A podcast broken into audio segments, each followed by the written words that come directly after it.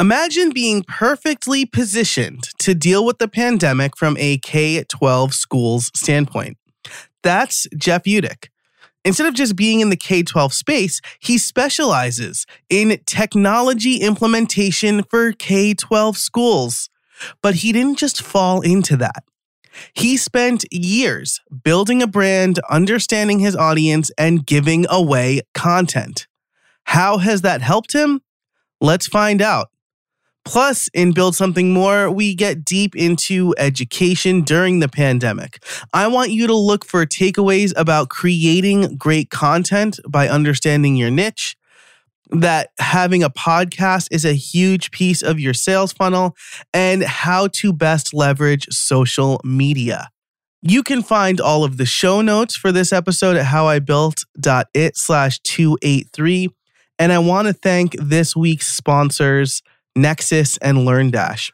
I also want to let you know that for the next couple of episodes and perhaps intermittently throughout the uh, through the end of the year, I'm going to be recommending podcasts right here instead of a having a pre-roll spot. So right before the intro, right after this open, you're going to hear about a podcast that I recommend and I'm excited to tell you about. So definitely stay tuned for that. So let's get to the podcast recommendation and then the intro and the interview. According to the New York Times, 81% of people want to write a book. I'm one of them, and if you're one of them too, and you want to actually make money as a result of your book, Entrepreneur Publishing Academy, hosted by New York Times best-selling author Anna David, is for you. Every week, she either answers a question about how to build a business with your book or interviews a best selling author or top entrepreneur. Guests have included everyone from Chris Voss to Adam Carolla, Jay Abraham, and Robert Greene. Named a Best Publishing Podcast by LA Weekly, FeedSpot, and Kindlepreneur, Entrepreneur Publishing Academy is your fun weekly lesson that will show you why a book is the best business card and how to make and maximize yours. You can get a link in the description or subscribe wherever you get your podcasts. Hey, everybody, and welcome to How I Built It, the podcast where you get free coaching calls from successful creators. Each week, you get actionable advice on how you can build a better content business to increase revenue and establish yourself as an authority. I'm your host, Joe Casabona. Now, let's get to it. Jeff, how are you today? I'm doing great. Thanks for having me on, Joe. Appreciate it.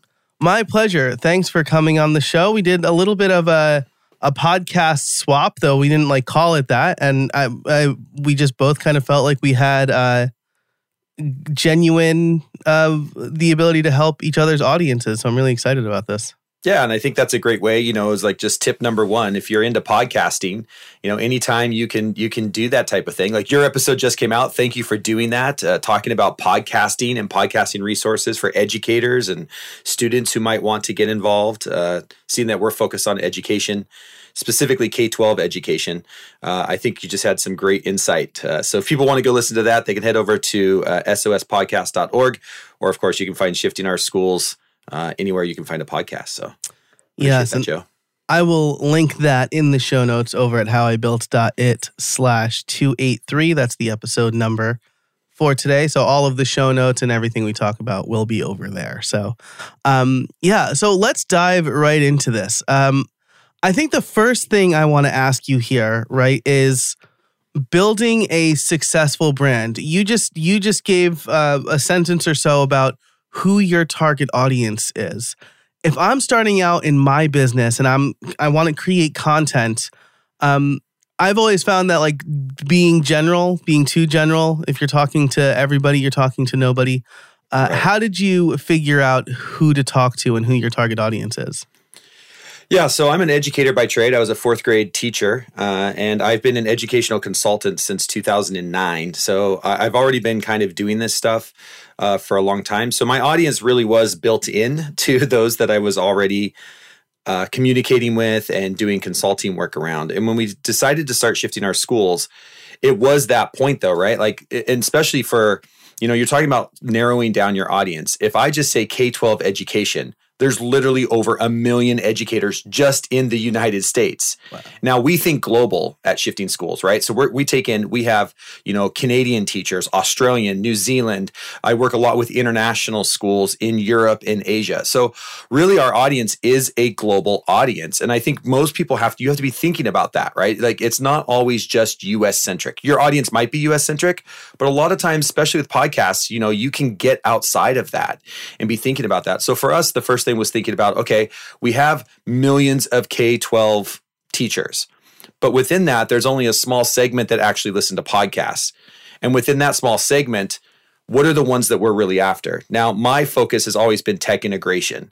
And so we're focused specifically on K 12 teachers who are interested in technology, who are interested in using technology with students in their classroom, or are administrators who might be rolling out a new technology plan at their school, or instructional coaches or technology coaches who are hired by school districts to support. So we've taken this really broad audience and we're really trying to focus and narrow it down to a very specific niche within the K 12. Um, and and that's really where we try where we try to focus our efforts of course from there it always then expands back out right like our idea is is if i can get it if i can get a principal to mention one of our resources at a training or send one of the resources out via email to the rest of their teachers, well, now we have more teachers, right? So our, our idea is to start with this little niche inside K 12 and have that niche help expand our audience for us. So that's kind of our approach. I like that a lot, and it makes sense. I, ConvertKit is a brand that I really admire, and Nathan Barry, the founder, and his team did that as well. Right? They they are I don't know if they use this language, but I'll use this language. They are like the email service provider for creators. But they didn't just say we're for all creators, right? They created separate landing pages for musicians, for podcasters, for online course sellers. Um, and then they individually reached out to each of these audiences and did what you just said, right?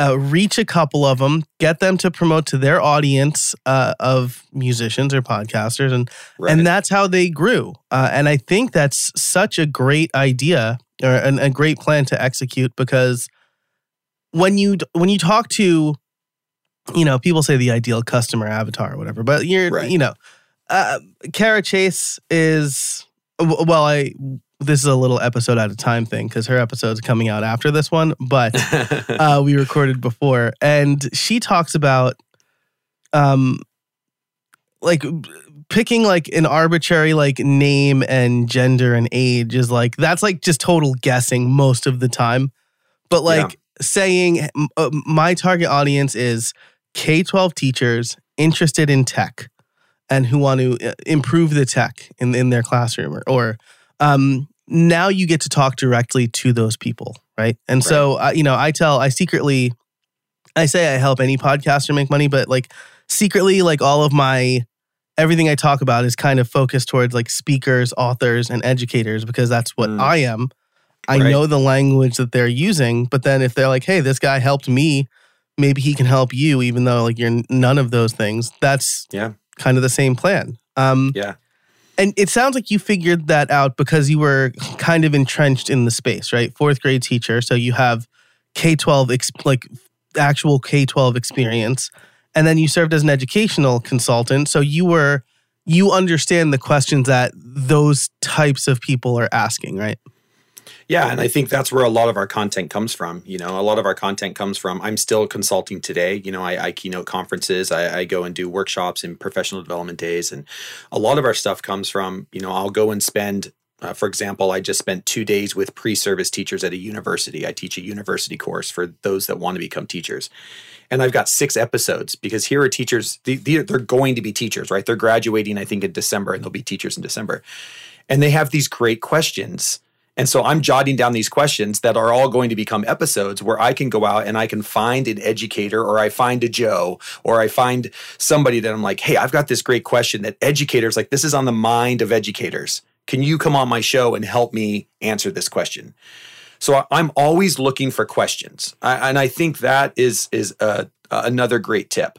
Like if you're going to be a podcaster, whatever, wherever, you know, whatever realm you're in, uh, or you want to start a business, what are the questions that people are asking? and how can you help answer those questions? And I, I mean, I've got uh, the journal's not here; it's still in my backpack because I just got home. But I actually have a journal I carry around, and I'm constantly writing down like, "Oh, that's a great question." And then you start to see topics start to come up, right? Like all of a sudden, things start bubble up. You're like, "Man, these four questions are pretty much the same question." If that happens, you've got a pretty good episode, or you can make a free resource to help answer that question which is what we do a lot of times. And, and that's how you start to get traction, right? So it starts with, and this is my wife's a school counselor, and the thing she tells me every day is don't forget to listen, right? It's yeah. such an important tool. Don't forget to listen. I like that a lot. And it's easy to kind of kind of like get random emails from people and um especially you know i come from the developer world and and people get a lot of new developers will send questions. It's like I have. Can you look at this code and like you like help me rewrite it and those kind of things. I think almost train like freelance developers or other people in that same situation to not want to answer those questions, right? Because now you're mm asking me to do what I charge like 150 bucks an hour to do. Um, right. But moving into the educational space or the general business space, like you want to know what yeah questions people have, what problems they're trying to solve, because your product, your service should be a solution to a problem. Um, and and I think this was one of the hardest lessons I learned because again, as a developer, I was always like, "Oh yeah, this uses the latest technology. This is the best LMS plugin for WordPress." Right. Yeah. People who want to sell online courses, like they just want to sell them, right? They don't Right. They don't really care that this is the best plugin for WordPress. They want to know is this going to can I build the course I want to build with this tool? Yeah, absolutely. Absolutely. And I think that's, you know, um, uh, we just we try to listen as much as possible and we try to create those resources if there's if there's one fault that we have at shifting schools we give away too much free stuff and we've been told this over and over again. If you go over to shiftingschools.com under our resource library, and if you're an educator, you'll get it. If you're not, it just looks like a bunch of random stuff. But, um, but we have like over 60 free PDF guides. And these are uh, these we call them plug and play. Like they're actual lesson plans that teachers can download.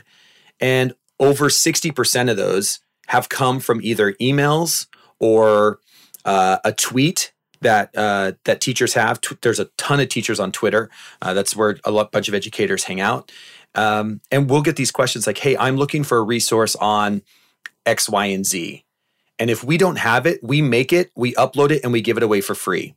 Now, when I say give it away for free, of course, you have to give us your email, right, to download yeah. the free PDF. And now we've got you on our newsletter list, which yeah. is really what the free stuff is about. Um, but we're constantly giving away free stuff. Like we we make, I mean, I don't know, we must make a new free guide to something every other week. Wow.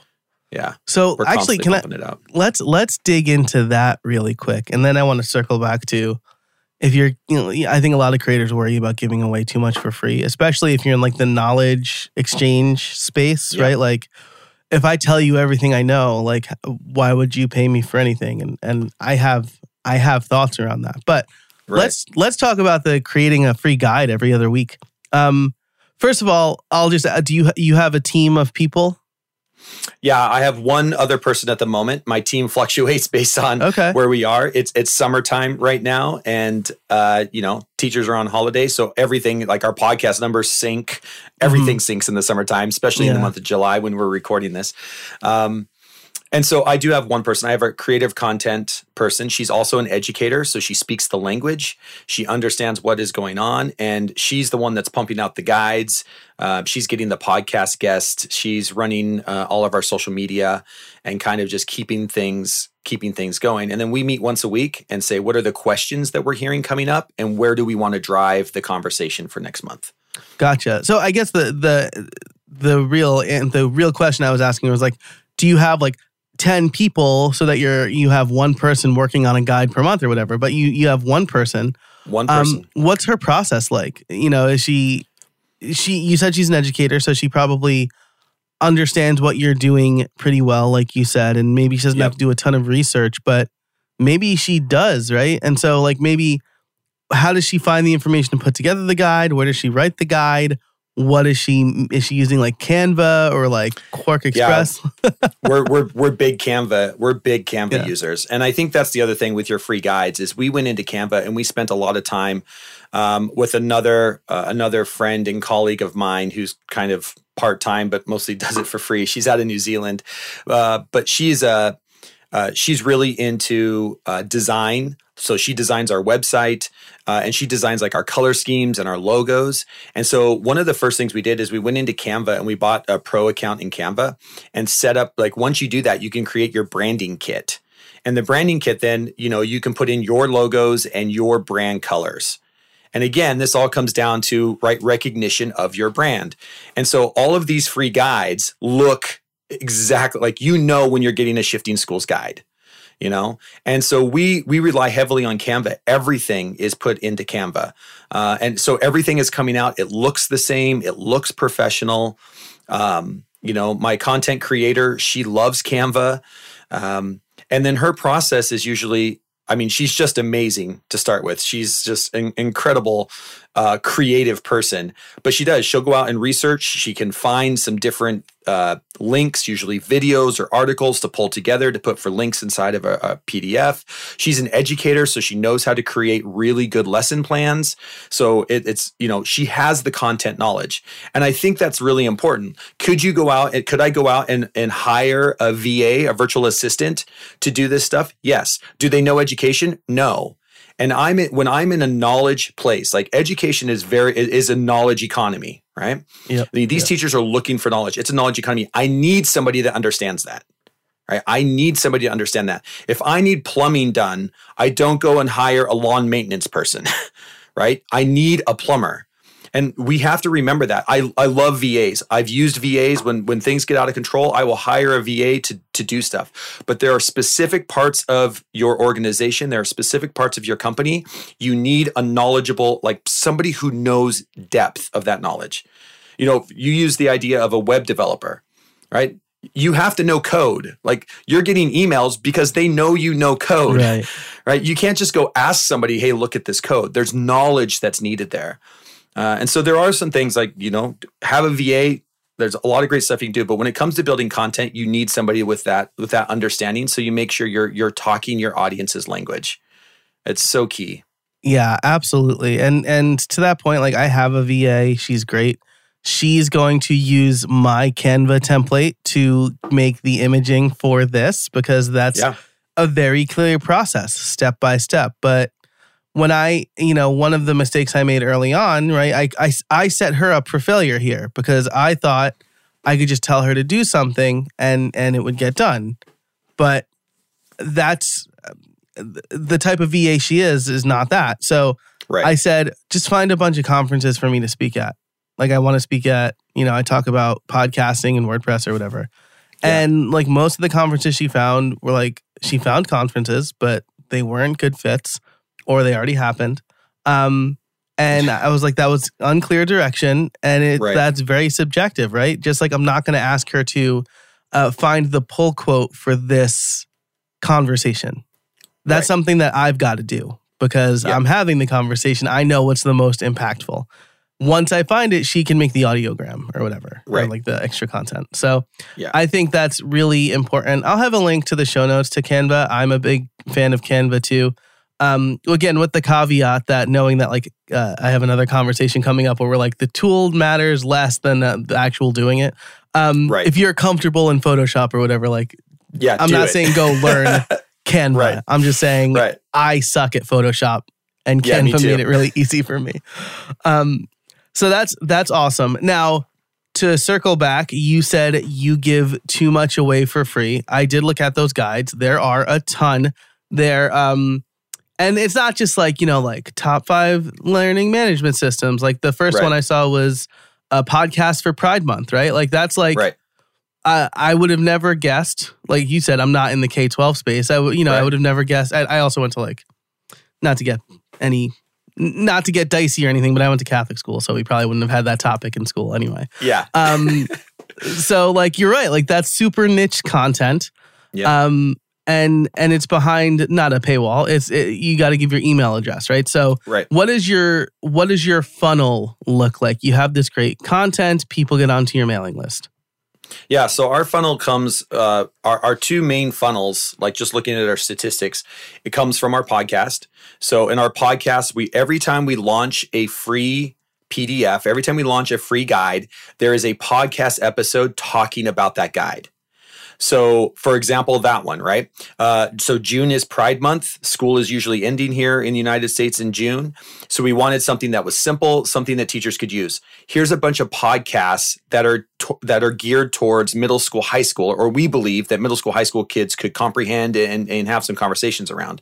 So, the guide is here are links to some podcasts, and here are some questions as a teacher that you might want to have follow-up conversations with your kids. That I mean, that's really what the guide is, right? Like we we've Yeah. done all the searching for you. We found the podcast, we've come up with the questions.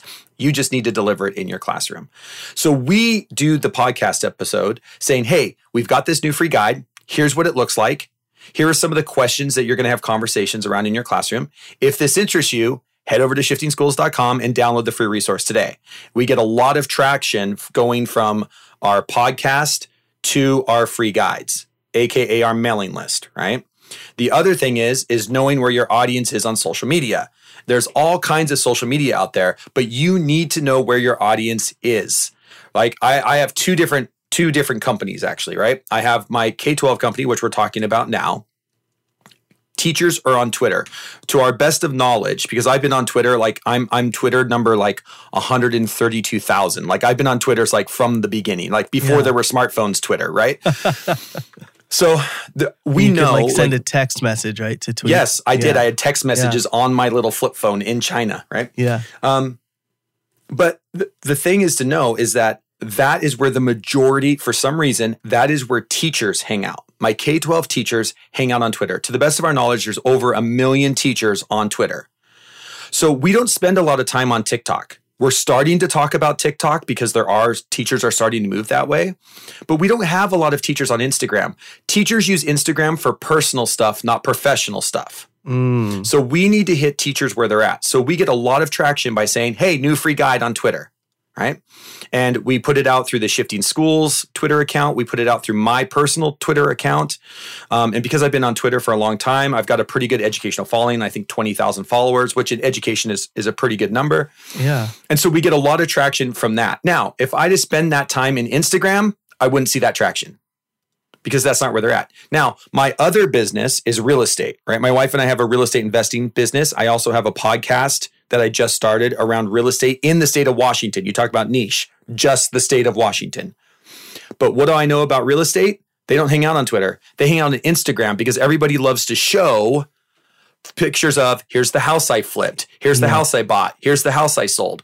So I spend no time on Twitter when it comes to real estate because that's not where my audience is.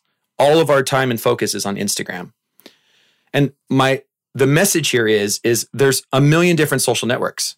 Don't try to do them all, especially when you're starting. Yeah, as you grow and you grow a team, you can do them all.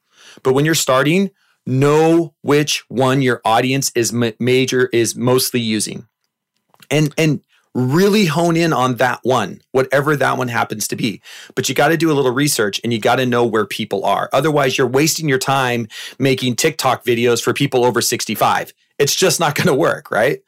I mean, it's Yeah. cool and it's fun and you're hip because you're 28 and you're starting a business, but that's not where your audience is. So you got to Yeah. do some research and understand where those are. So those are our two main funnels. Our podcast and our social media are aimed towards our free content, aka our mailing list. And from our mailing list, we go out to our online courses and consulting. This episode is brought to you by LearnDash. Look, I've been making courses for a long time. I've taught at the college level and I've created curriculums for several different organizations, including Udemy, Sessions College, and LinkedIn Learning. When I create my own courses, there's no better option than LearnDash. LearnDash combines cutting edge e learning tools with WordPress. They're trusted to power learning programs for major universities, small to mid sized companies, startups, and creators worldwide.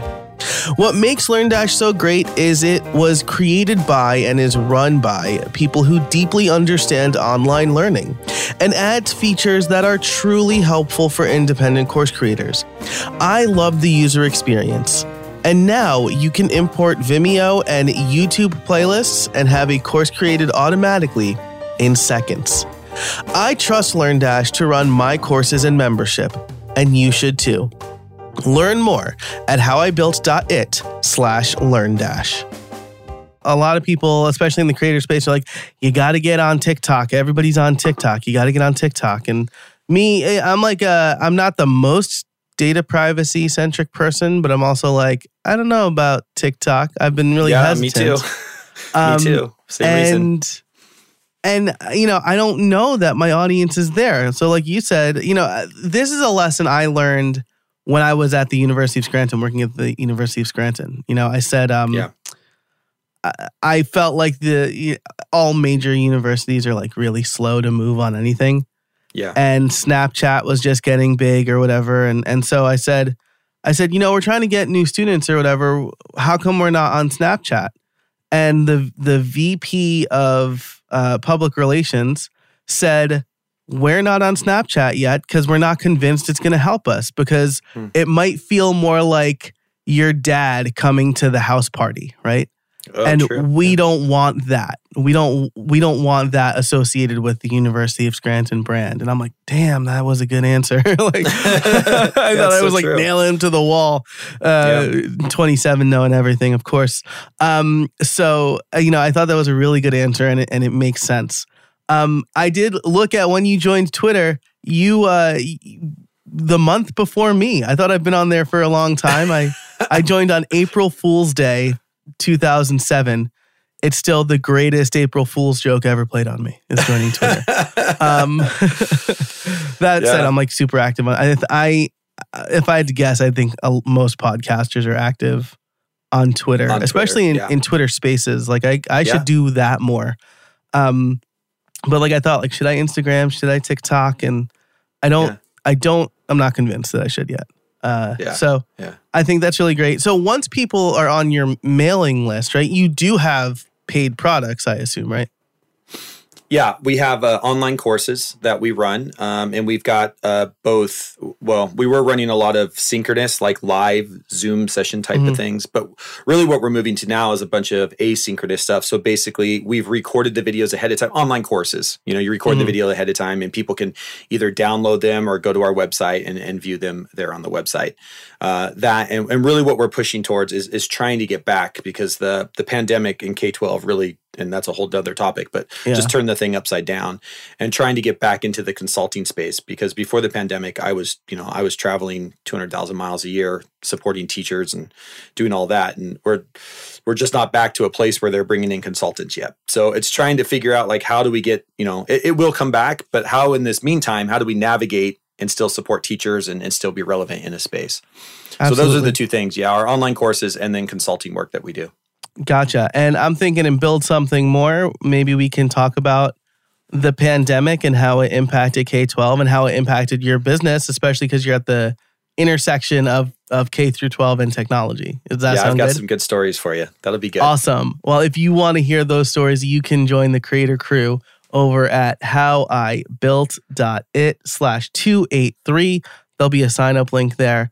And uh, it's 50 bucks a year. That's less than five bucks a month. Like I pay, I pay five to six bucks for an iced coffee when I go to a coffee shop. So lots of free content, ad free extended episodes, live stream replays, and lots of behind the scenes stuff. Again, that's, That's how I awesome. built it slash 283. Um, so uh, something I'm really curious about because I tried one of the first businesses I started that failed because I didn't understand anything um, was a a website building platform built on top of WordPress for high schools. Uh, I built it on top of WordPress, so like my first problem was the GPL. Like I couldn't I couldn't have a license for the code. I can only have a license Right. for support. Um, but the other, and I guess the other major problem was uh, that it was 2008, 2009 when I launched this business. Uh, and so like no one had money because there was a recession. Um, right but I I felt like selling a, a value proposition um, especially in like grammar schools, high schools, and again, I'm I'm most familiar with Catholic schools who have even less money. Um, How do you how do you position your your paid products, right? Because do you get the schools to pay for them? I know like a lot of teachers have to pay for like their classroom supplies out of pocket and stuff like that. So, what is that? How do you, how do you account for that? Yeah, and I think this is really good for you know. I, again, we failed more times than we've succeeded. You know, one of our one of our mottos at Shifting Schools and just me in life is "fail fast, fail loud." Uh, I actually stole that from a, an employee at Amazon here in Seattle. Uh, it's the way he runs his company: fail fast, fail loud, and that's what we do a lot at, at um, Shifting Schools. Is we try stuff all the time, and when it fails, we celebrate it. We're like, "Oh my gosh, we just spent a thousand dollars building a course that nobody's bought." Yay! and then we try to figure out why, right? Yeah. And then it's like, what, what, what happened? And so that's that is a lot of what we're trying to do is we're we're, we're trying to position ourselves now into moving from um, teachers paying for individual courses because teachers don't have a lot of money. Uh, and they're asked to buy for a lot of stuff themselves. And what we were finding was in order to sell any of our products, we're down to like $15 for an online course. Well, Mhm. at 15 bucks, I need to sell like a thousand of them to even break even. You know what I mean? Like it's right. it's not it, it became like you're driving to the bottom dollar. And if you're racing to the bottom, you're not gonna win. Yeah. So we are starting to change our strategy where we're putting together uh, a groups of online courses that a district can buy. And this is through trial and error because we tried to sell directly to teachers and it just wasn't going anywhere. And so we are trying to get to that district level because districts have funds that come from all over places, grants and the state has different funds that they can only use on specific things. And right now, after the pandemic, we know that every state, thank you to the federal government, has specific funds on professional development, specifically on Nice. technology. So we know there's this bunch of funds that has to be used that way. Yeah. So our goal is is like, can we package four or five online courses that we can then deliver to a school district, a district buys for all of their teachers, and then you buy a site license, or it's you know four thousand dollars for for all your teachers, or whatever whatever Right. the price is. So that that's that is where we're we're headed, but it, it's been a lot of trial and error.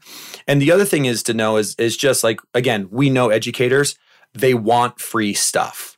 If you've ever been to an educational conference, it, it's like Mhm. one of the worst places because if you're going to set up a booth in an educational conference, you better be giving away free pens, free squishy balls, Yep. because educators will take everything free that you give them. Yep. And that is also why when people come to our website, they're like, you give away a lot of stuff for free. But that in my community, in my community, that's how you build trust.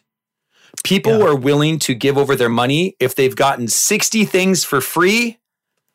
I'll give you five bucks for that one Yeah.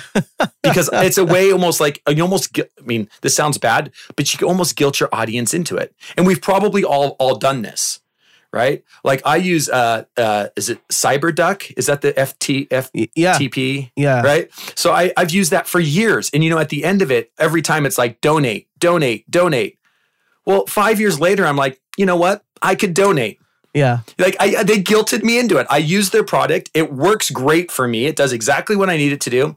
Here's five bucks. Here's ten bucks. You know. Yeah. Um, and so we, we use that same kind of model. We give a ton of stuff away for free because what it's doing is it's building trust with my audience. So then when I'm saying, hey, this resource is going to cost you $15, they'll hand over that 15 bucks. And I Right. can get five, 10, 15 dollars out of a teacher. By the Right. time I hit 20 bucks, most teachers are like, that's too expensive for me Wow. and so really we have to and so we have to move to that that other side of of trying to get districts to pay for this but the goal then is is like if i can get you you're a teacher in the school and i've got you bought in right? And you're you're a super fan of us and you've got all these free resources. And all of a sudden i say hey hey joe i've got this set of five online courses that your district can buy for all of your teachers that aligns with everything you've seen. And you send it to your principal and your principal cuts the check. Your principal looks like a hero because all their teachers has got these cool resources. You feel good and i get paid right? Yeah. so it's it's building that trust with your com- with your with your um, audience and in education it's all through th- free stuff we give away free books on the podcast we give away it's free free free free free like it's Yeah. the only way to get to the the hearts and minds of an educator these days Yeah. And I mean to be uh to be fair, right? It's it's tough of educators are, especially K 12 educators, are not paid enough. Um, and they do have to pay for stuff out of pocket, right? So um, Yeah. That's like, you know, a- I felt I get down on like the WordPress community is where most of my stuff was targeted for a long time. And Yeah. th- they feel the same way, except like you're building like a technology business, like you're building a business. You should Yeah. be willing to invest like a thousand bucks in a cohort based course to help you make more money.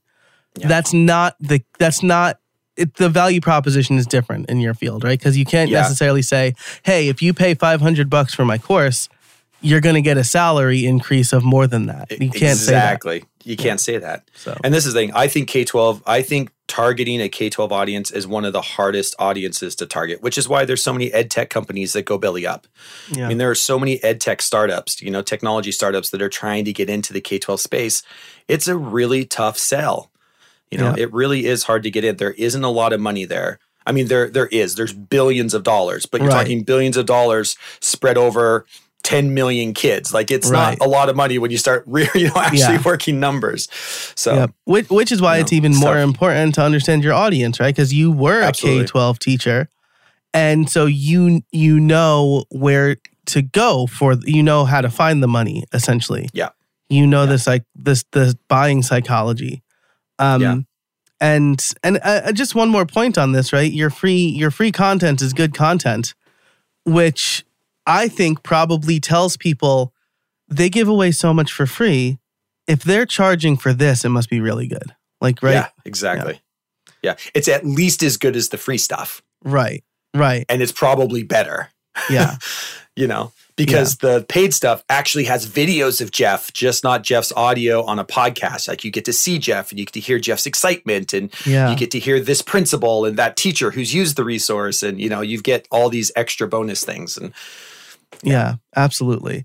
So my my last question here as we're coming up on time, right? Is it looks like you've got um you've got these self-paced courses, uh team-paced learning pa- uh, pathways, and then it looks like you also might offer coaching. Um it really feels like lately um self-paced courses are falling out of favor maybe um and and what people are looking for are cohort based courses or group coaching programs are you seeing the same thing in the education in the K12 space yeah, people want to connect. I mean, it's human nature. People want to connect. I think we saw the, you know, the the asynchronous kind of self-paced thing come and go. Not saying that it's not valuable. Um, not saying that there aren't people who are intrinsically motivated that will still do those. But what we are seeing is we're seeing the cohort model. You know, I think mastermind is the new big word for Mhm. basically a cohort model. Like we'll put together a mastermind group, you know, Yeah. which is basically a cohort of learners. Right. you know, I mean, we, we changed the name and make it sound cool, and it's the same thing we've been doing for a long time. But we're we're seeing that. You know, we're seeing that that those are things we want. We do a lot of stuff around the Google platform, Google Workspace. I am a Google certified partner, um, Nice. so that gives me some access to that. So you're going to be seeing what, what one of the things we're doing this summer is uh, with some some things that are happening at Google is we're putting together uh, this group of courses that are all around using the Google Workspace in schools, which is great for us. I mean, part of the reason to become a Google certified partner on my end is I think we're, we're running right around, I want to say around 80% of all schools in the US use Google. wow So they've got a huge hold inside of K 12. And so knowing that, knowing I'm a Google certified partner, I can, you know, we're making these, we're making these, these group of courses that are going to be both what you're talking about.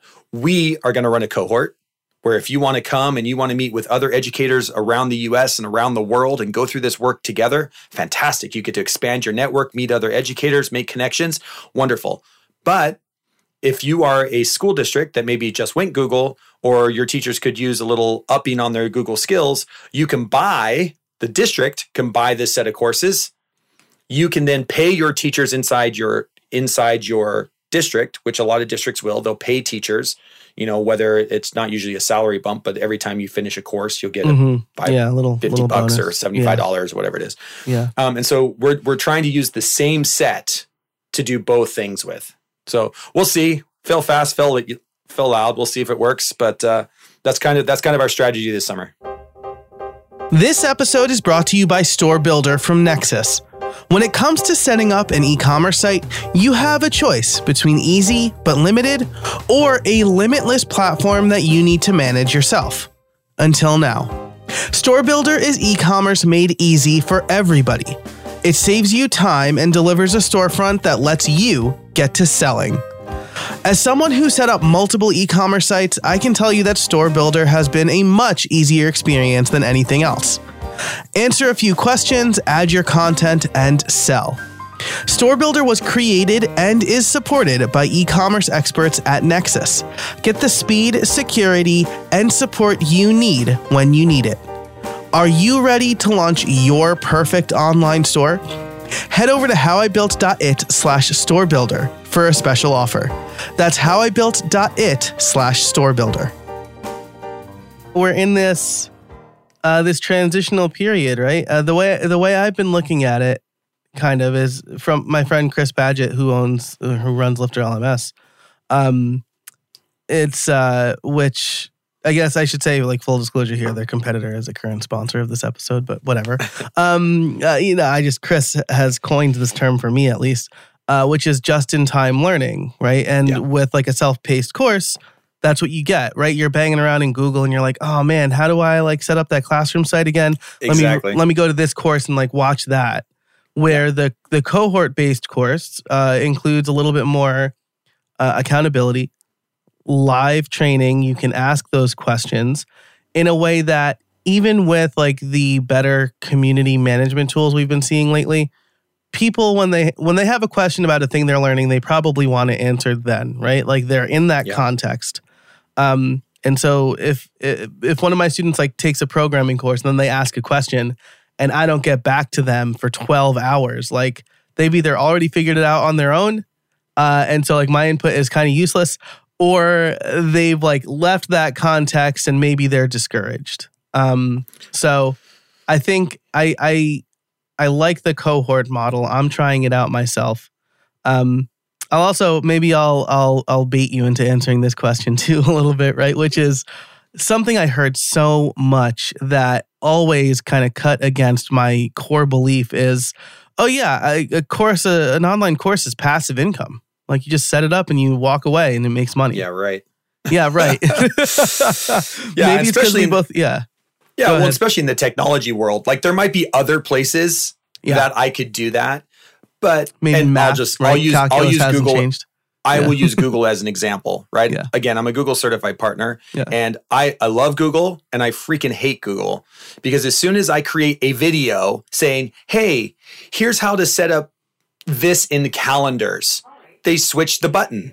They Yep. switch the color of the button, and you have to make the video again. Like it's constantly trying to update that stuff right? And so that is where it's not as passive as it seems. And I just use that, but I, you know, and anybody listening to this that's in the technology field, man, if you're trying to do online courses, it's not passive. Like you're trying to keep up with every little change that is going on, you know? It's just, it's really, really rough. The other thing I think we're at, and you talked about this, like we're in this really interesting place after the pandemic. And I don't think this is just an education thing. I think we're in this really interesting place where we are sick and tired of being on Zoom. Whether you were working from home or, in my case, educators are sick and tired of being in online. Like they were in online for hours during the pandemic trying to get kids to do stuff. So we're in this really interesting place that even if I try to set up a cohort online, nobody wants to spend more time on Zoom. But we're not feeling safe enough yet to go to an in person workshop. So I'm really struggling, and I'll be completely honest, we're Yeah. really struggling with this idea of okay, we can't get people to come on time because people don't want to spend another hour on Zoom. They really don't. They are tired of technology. They're tired of being on Zoom. They just want to be back with their kids. They just want to be back in person. So then we try to offer a weekend workshop, nobody shows up Right. Yeah. right? And so we're caught right now between this. We're not quite out of the pandemic to where people feel safe being around strangers, a lot of strangers in a close proximity, at least here in the Pacific Northwest. And we're sick and tired of being online. And so we're kind of in this, and you know, one of the things I love about these kind of moments is this is when innovation happens. How Yeah. do you innovate around these challenges? And and you just look at outside of education, where are we as society? I was just reading an article the other day that I think it's um, uh, Allstate Insurance only has 1% of their workforce that is coming every day back to their office. 1%. Wow. So they're struggling. Like only one is coming every day. I think it was like thirty. It was a New York Times article. I can send it to you if you want it for the show notes. It's pretty Yeah, cool. yeah, yeah. Like thirty-seven percent uh, are coming in once in a while, and then the rest of them are all working remotely. So even cor- corporations and companies are still trying to figure out how in the world do you Right. run a business when you have people, and we're all in this, right? It's such a messy time, which is messy and frustrating. But if you're if if you're an innovator, man, there's a time there's some there's something that's going to come out of this, and I don't know what it is yet, but there's something that's going to come out of this. You know that we're going to see things we're going to see some things move, and, and I think that to me as a, as a as an entrepreneur, you know, and to, same thing. Like I've started and crashed more businesses than I than I can count at this point, Yeah. but I, I love that. I love trying to figure out what is that thing. You know, Yeah, what, what sol- is what's the magic solving that solving that Yeah. problem. And I mean, you're right. It's I mean, look at Apple, right? Apple's the most lucrative country, uh, company. Country. Um, I I think I read something like if, if they were a country, they'd be like in the top ten for like GDP. Yeah, or something like that. Yeah. um, but they're the most lucrative company in the world. And they have tried half a dozen times to come back and then stopped, and then they finally just said, you know, we're not gonna. Anybody who doesn't need to be in person doesn't need to be in person for the foreseeable future. yeah. Um, Yeah, so like, and, n- and and not even they figured it out. Yeah, and here in Seattle, I mean, there's all kinds of articles coming out here because I am I'm based in Seattle. You know, we're very tech heavy. We're like number 2 Mhm. to San Francisco now, Yeah, and we're still struggling with commercial commercial real estate. Like people just aren't coming back like they thought they Wow. would commercially. Residential, people are moving back into the city in, in Yeah. droves, but commercial, they're still at like 53 percent or something. Like, Wow. and we've got Google, Facebook, Amazon, of course. Like, yep. And they're just like yeah, no yeah microsoft and it's just like everybody's still trying to figure it out and so i think as an entrepreneur if you don't have the answers yet that's okay yeah. i don't think the world has the answers of what the future looks like yet we're still trying to figure it out you know keep your nose to the grindstone and and keep trying things fail fast fail loud and celebrate your failures because that's how you learn and, and the next thing might be a hit Yeah, for sure. I'm going to say this on the show, knowing that it's not going to come out for several weeks. Uh, so Jeff is the only one who's hearing it. Um, but I, it just occurred to me that I'm in the podcast space. Maybe audio, maybe audio only, live audio is the way to do it, right? You get that online learning, but I can be outside sort of thing. I mean, this is this is a really it's not even half baked. It's like a quarter baked idea, but private podcasting feels like a good a good place to kind of fill this need um because people are people are sick of being in front of their computers and i'm a computer person so i'm always in front of it and and Yeah. that didn't occur to me but when you're in the classroom Yeah. you're in the class you, you prefer being well and this is one of the things we're playing with is we call it podcast pd yeah right? oh love Where- it yeah if we can get if we can do a bunch of podcast episodes because our our one of our one of the things we're constantly talking about one of the things we talk about as a as a company is if you get on the phone you win. Hmm right? Yeah. you get on the phone you win. And podcasts are the easiest thing to have on a phone.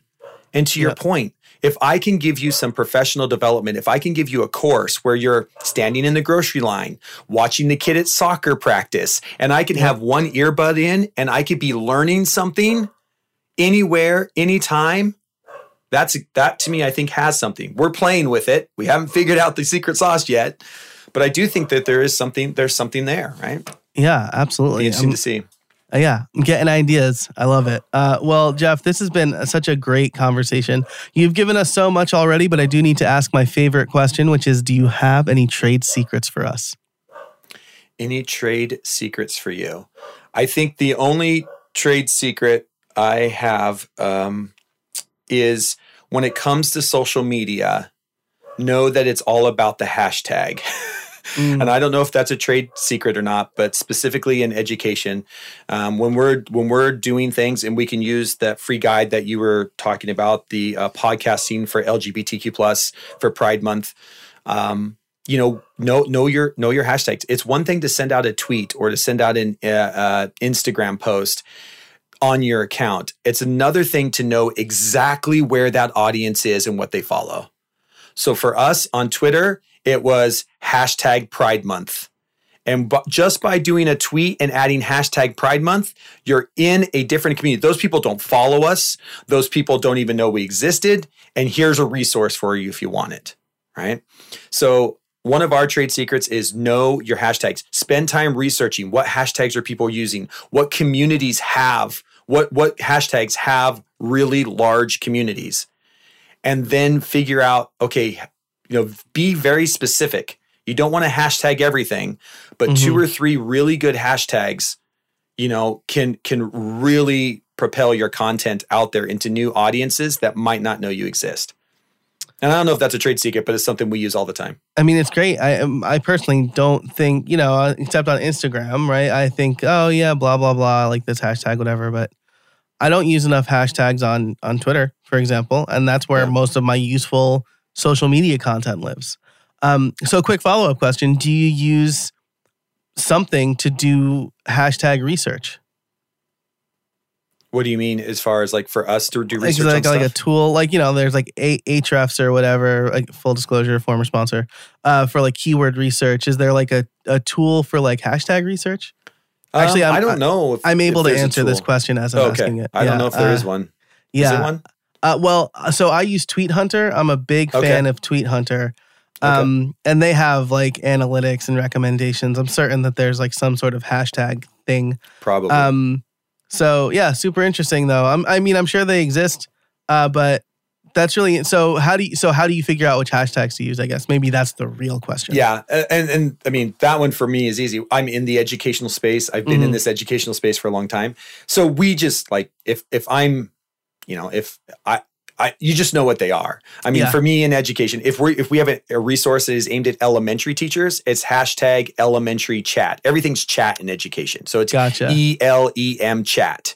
And okay. that is where all elementary teachers hang out. But then there's kinder chat, first grade chat, second grade chat, and they're all hashtags. So if we have a resource that's specifically for kindergarten, first and second grade, we put those three hashtags in, and gotcha. only those teachers. So we are targeting specifically. If it's an ELA resource, boom. If it's a social studies resource, boom. Right? Hashtag SS chat, which is social studies, you know, yeah. education chat. Like yeah. we just know what those, we know what those are. Um, and, and we, we go at them. The other thing to know is, I mean, I don't know how, how, I don't know how kosher this is, uh, but every, every conference has a hashtag. Yeah. And so a lot of times, you know, there's a big there's a big uh, ed tech conference called ISTE that has like usually about twenty thousand educators go to the conference, and the hashtag blows up during the conference. During the conference, we use that hashtag. Hey, here's a new free PDF hashtag ISTE22. Mm-hmm. And everybody that's following that conference, whether they know us or not, is going to see that tweet because they're following that hashtag to get the most out of that conference.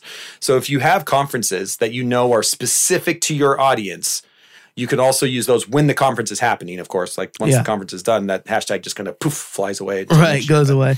Uh, yeah, so it's a good way right. to just get new new audience members. And and you're tweeting usefully, right? It's not like you're just yeah. like spamming it. Like, hey, exactly. fill out and listen to my podcast, right? It's yeah, like. No. Hey, Here's you're educators. Stuff. Yeah. And it's free stuff. Yeah. Which people are already primed to get at conferences, as you mentioned. Yeah, before. exactly. Um, exactly. Love it. Jeff, this has been such a great conversation. If people want to learn more about you, where can they find you? Yeah. So uh, to learn more about me, you can go to uh, my personal website is jeffutecht.com. I'm at JUtecht. That's J U T E C H T everywhere on the socials. And then uh, the company website is shiftingschools.com. So that's it. Uh, that's where you can get us.